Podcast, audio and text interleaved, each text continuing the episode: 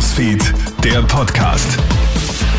Hi, da ist Judy Frei. Schön, dass du beim Kronehit Newsfeed Podcast reinhörst. Ich habe da ein kurzes Update für Donnerstagabend. Finger weg von Böllern aus dem Ausland. Kurz vor Silvester fahren viele Österreicher schnell mal für vermeintlich spektakuläre Raketen über die Grenze, entweder nach Tschechien oder in die Slowakei.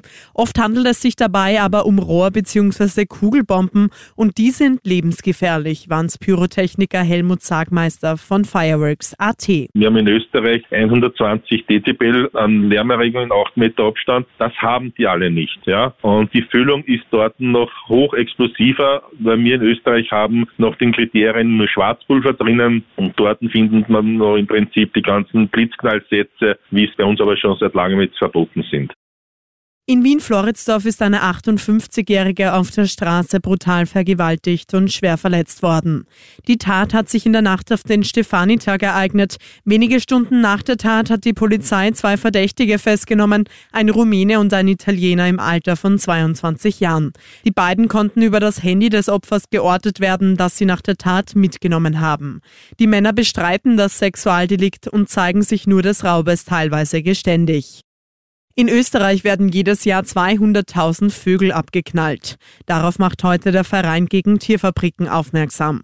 Pro Tag sind das rund 550 Vögel, die von Jägerinnen und Jägern geschossen werden. Ein Großteil dieser Vögel wäre sogar geschützt, darf aber wegen Ausnahmegenehmigungen dennoch getötet werden. Zudem gibt es in allen Bundesländern unterschiedliche Regeln. Der VGT fordert daher mit einem Volksbegehren ein bundesweit einheitliches Jagdgesetz auf Basis von Ökologie und Tierschutz. Georg Prinz vom Verein gegen Tierfabriken. Jetzt ist es so, in manchen Bundesländern darf man den Vogel abschießen, in manchen wieder nicht. In dem einen darf ich aussetzen, in dem anderen nicht. Es schwimmt die Ente über die Landesgrenze, ist sie dann auf einmal nimmer geschützt. Und wir sagen Schluss damit, es muss einheitlich sein und diese Vögel gehören eben streng geschützt und abschießen nur zum Spaß soll einfach der Vergangenheit angehören. Unterschreiben kannst du das Volksbegehren online sowie auf jedem Bezirks- und Gemeindeamt. Und Schock bei der Abfahrt in Bormio. Skistar Marco Schwarz stürzt nach einem Verschneider schwer. Mit Schmerzen im rechten Knie wird er per Hubschrauber ins Spital gebracht. Bis zum Sturz war Schwarz sehr vielversprechend gut unterwegs. Mit seinem Ausfall schwindet die Hoffnung auf die große Kristallkugel. Der Schweizer Marco Odermatt hat die Führung im Gesamtweltcup übernommen.